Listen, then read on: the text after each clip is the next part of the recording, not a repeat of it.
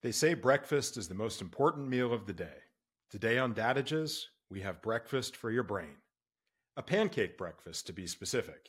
Go grab the butter and the syrup and enjoy this yummy episode of Dadages.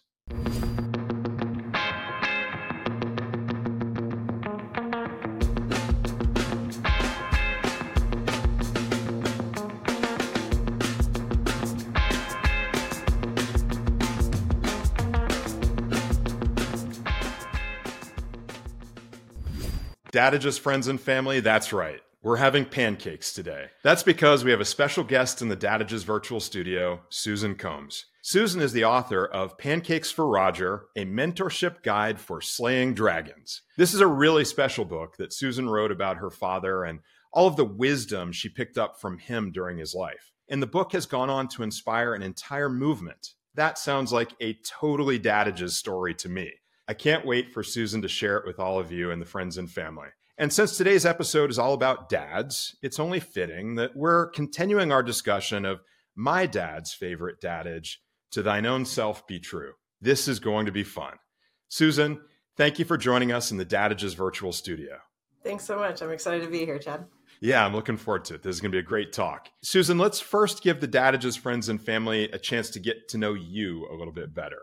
So like me, the creative aspect of your life, being an author, is what the kids today might refer to as a side hustle. You have a day job doing something completely different. Tell us about that. So I own a brokerage firm in New York City. It's called Combs and Company. So it's a full service insurance brokerage and consulting firm. So life insurance, health insurance, kidnapping, ransom, aviation, whatever you want to insure. We're good at knowing the weird and the unusual stuff. And then I actually work a lot as an expert witness. So I get paid for people to be mean to me on a pretty much a daily basis. And then, like you said, I have I'm an author and I do publicly speak as well. Well, good to know you're getting the hazard pay when you're putting the crosshairs of the attorneys.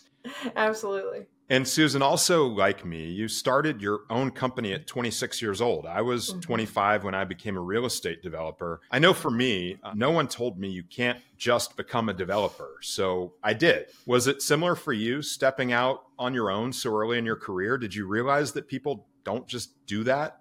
I think I realized it a little bit later. I had a mentor that really pushed me. But I think, like, you could probably echo this too. You don't know what you don't know. Especially at 25 and 26 years old, you're kind of an idiot still and trying to figure things out. But my background was hospitality, and I knew how to treat people. And to me, insurance is just an extension of hospitality. It's just doing a little extra hand-holding, education, explaining things to people. And I worked for a really large firm for a year. I had a mentor that we would meet for coffee, and he had me do a pro-con list. He was encouraging me to go out on my own. And I was unsure, but he said, Susan, you can do this. Like, you can start this out of your apartment. You can, print your own business cards. He was just like, what are they doing that you need help with? And I said, well, I get my mail there. And he's like, you can get your ass to the post office yourself.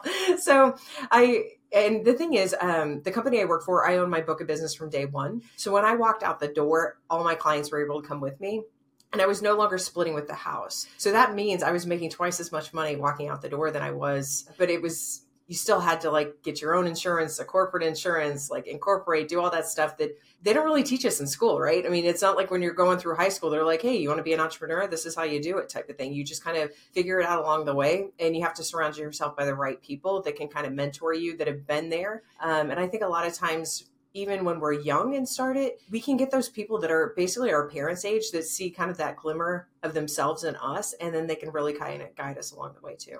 Yeah, and it's interesting the point you brought up. One of the things I say when I'm advising people who are entrepreneurs and want to start their own business is, if you tell me you want to be a butcher, a baker, or a candlestick maker, I'm assuming that whatever that thing is that you do it really well. Otherwise, you wouldn't want to do that as a career. But it's usually all the other stuff that it takes to be able to do what you want to do that gets in the way. And I imagine that having someone who had been there before, been in the trenches, operated a company, and having that mentor along riding shotgun to help you look around the corners, anticipate the challenges, and figure those things out, that must have meant a lot to you in overcoming those challenges. Yeah, it was good. And I'm still in touch with him today. And so that's kind of cool that he's still in my life. I think that for me, and you probably can echo this too, you can't know everything.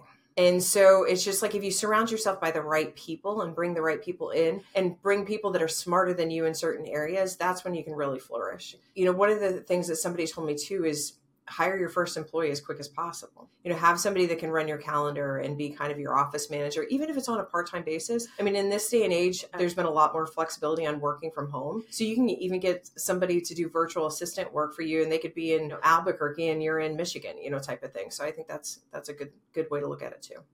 Well, you were definitely preaching to the choir on all accounts. Dadage number one was actually surround yourself with people who are better than you are at what they do best, and then let them do it. I just finished an interview earlier this week in our Entrepreneurs Corner format where I was working with a new entrepreneur and helping her build her business. That was Debba Douglas, who's building a real estate business on her own. And one of the things I advised her is exactly what you just said. Don't be afraid to surround yourself with administrative resources to make yourself more productive as an individual, because you are your most important asset and you need to be as productive as you can be for sure.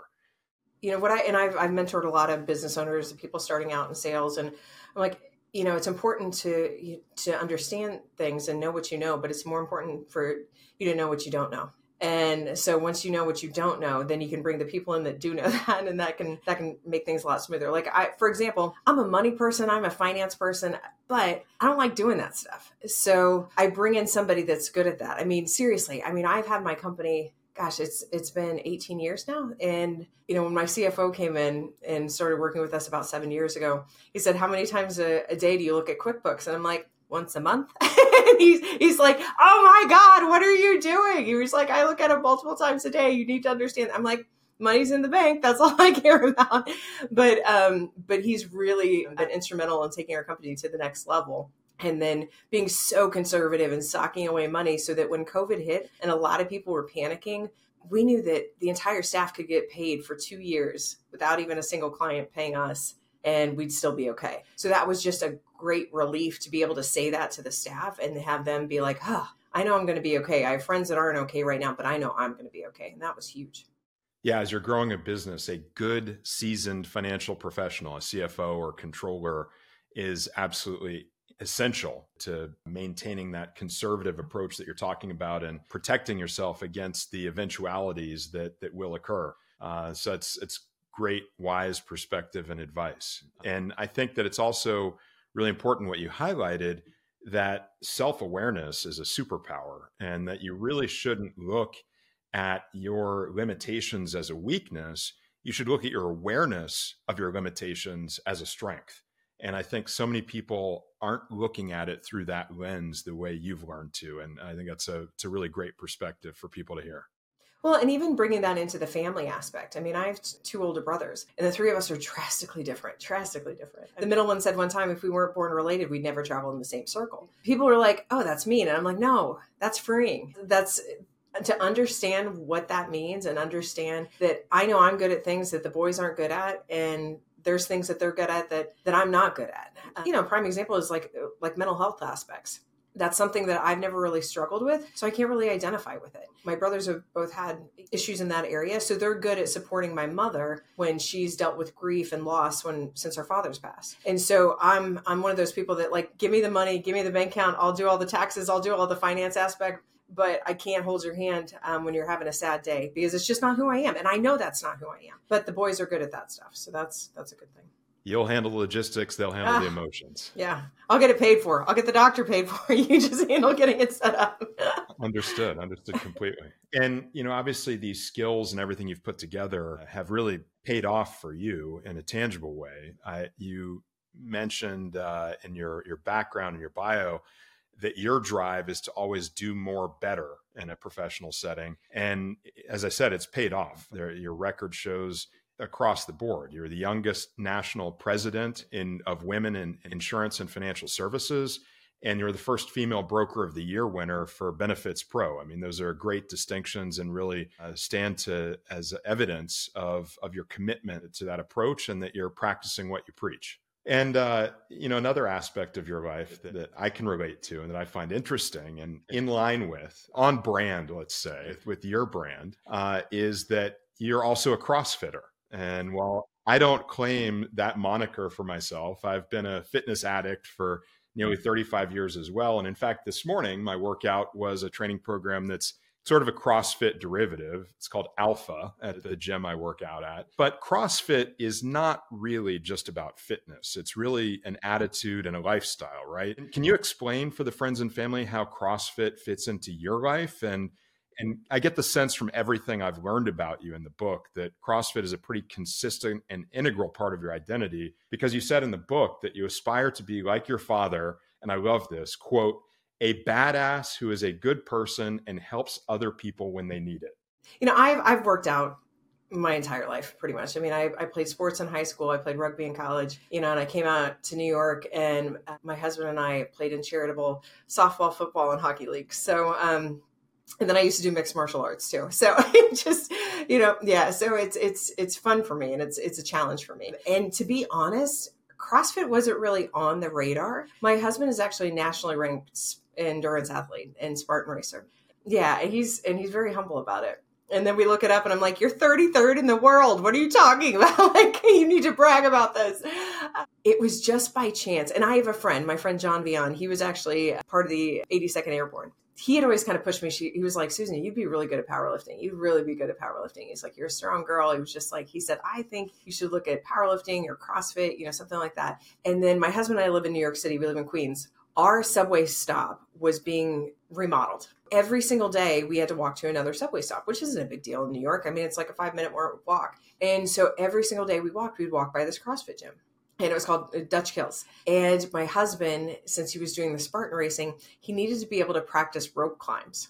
Pretty much the only gyms that really still have ropes in this world are CrossFit gyms. So we actually did the fundamental class. I mean, our gym is hugely big on fundamentals and getting your form correctly so that you don't get injured. And, you know, a lot of times people say, oh, CrossFit's a cult. And yeah, it is a little bit, but it's a community. And so what CrossFit did for me is, you know, a lot of times I think with girls, I mean, and you know, I'm 44 years old, right? So I still get that, oh, you know, you don't want girls to be too bulky, right? It's just like, don't be too strong. And so that was something that we kind of heard growing up. But I was always a strong girl.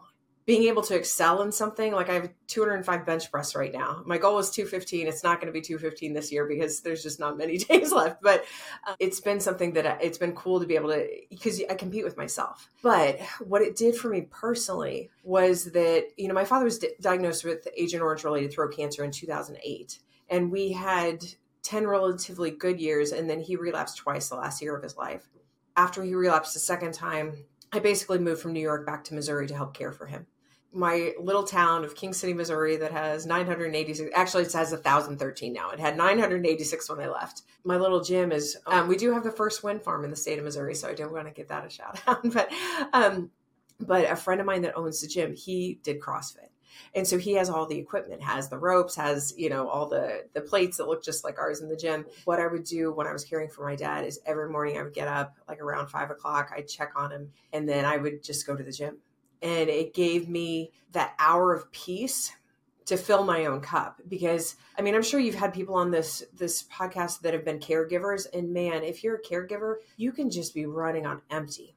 And if you don't fill your cup either, you know, spiritually, you know, with friends, with working out, you're going to have nothing for yourself at the end of the day. So that was something that was hugely important to myself, is to fill my own cup first, start out with a workout, because then if I didn't get any time for myself the rest of the day and I had to give to everybody else, at least I started out on a positive.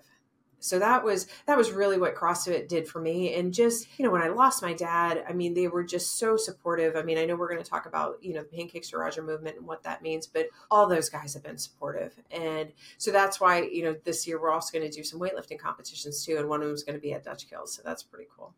That's awesome. It's such a strong community. And before I move on from CrossFitting, there's a joke that I heard that I've heard applied as often to CrossFitters as to Stanford alumni. And it's the same joke. And the joke goes, how do you know a CrossFitter when you meet them?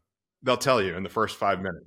And as I said, same thing for Stanford alumni. We can't avoid that. It's just part of the culture. Both strong communities. Yeah. So, well, and my gym is actually also a strongman gym too. So Dominic Fortino that owns our gym, he was one of the guys that was very instrumental in developing most of the curriculum for strongman certified gyms. So it's kind of cool. So it's just like, we have a lot of the fun stuff, you know, with tire flipping and sledgehammers and stones, and it's a good time for sure. Really cool. Well, let's get to the book. Let's first break down the title. So the second part first, a mentorship guide for slaying dragons. Are you doing a lot of dragon slaying in your professional life in the world of insurance these days? Or perhaps you save the dragon slaying for outside the office? No, I think, what I look at is dragons, dragon slaying and stuff like that. It's just an obstacle. Every single person every day encounters, a choice they need to make. And I've always felt like, even, I think about it in terms of like the spouse you pick, but also the choices you make every single day. It makes you better or worse every single day. And so I always say that with, the person that you decide to spend your life with, that person that you decide to spend your life with can make you better or worse every single day. And so there's always these obstacles, always.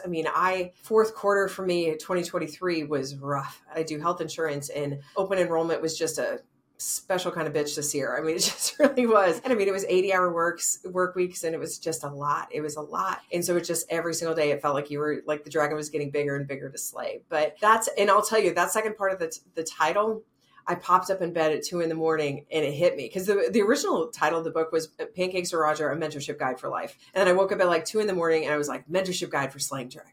And my production team, I work with Scribe Media on my book and Lioncrest, my publisher. They're like, I don't know, Susan. I don't know. And I'm like, wait. I'm like, you don't know me yet. You don't know me yet. As soon as you know me, you know this is the right title. And then I started testing it on some friends. They just, you just see the transformation of their face. And they were like, oh yeah, that's the title. That's the title. So that's when I knew I had it right. Well, it definitely captures the passion and the intensity and the strength that you convey in your way of being and in your way of writing and communicating. I think it's very appropriate and very indicative of your personality that comes through resoundingly within the book. So I like it. In the first part of the title, probably far more important and fundamental to a discussion and to your life and everything you pursue, Pancakes for Roger. Let the friends and family in on the secret. Tell us the inside story of pancakes and why they're not just flapjacks any longer. They mean a lot more, obviously. Yeah. So as I mentioned before, I moved back to Missouri when my father was on hospice, and we knew that his time was going to be limited. And like I said, I would always get up in the morning and I'd go work out. So we kind of had a system. So my dad and I always had systems. It's just like, it's a little ridiculous how type A we both were. And so I would get up, I'd work out. I'd check on him first, of course, before I left the house, and I'd go work out. I'd come back, I'd check on him again. If he was good, I would go get showered for the day. And then I'd come down and get him kind of ready for the day, and then get him set in his chair. And I would literally work with my laptop at my childhood home on the coffee table. And then if he needed anything, I was right there. One morning, my dad, he had a feeding tube. He had had a feeding tube basically for the last year of his life. And he was also on oxygen. So anybody that's listening to this, if they've dealt with people on oxygen, if your oxygen level gets low, you can have some confusion. One morning, did the whole cadence, went to the gym, came back, he was good, went to shower, and then I came down. We were fortunate enough that we had hospice at home. And my father was very big at taking care of his family and taking care of himself. When long-term care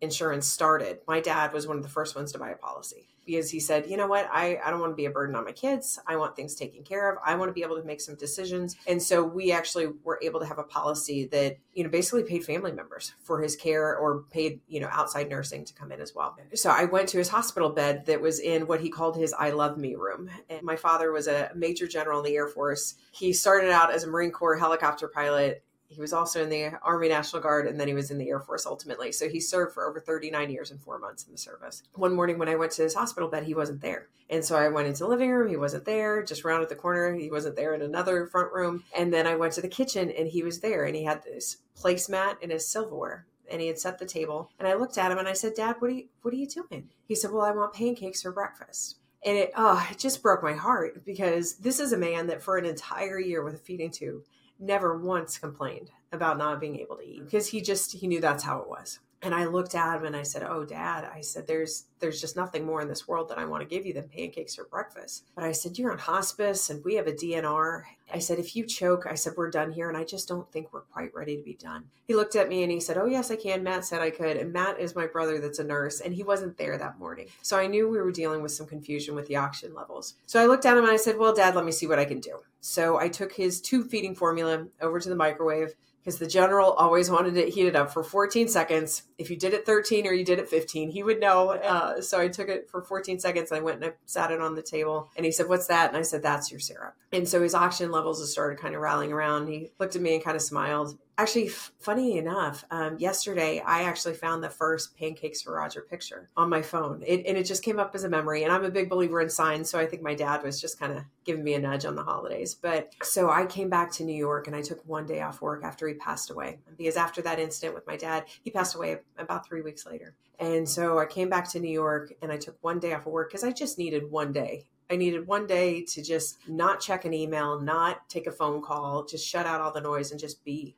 And my husband said to me, he said, why don't we go to the diner and have some pancakes for your dad? This was actually, and only because I found the picture yesterday, it was on August 27th, 2018, that we took the first picture.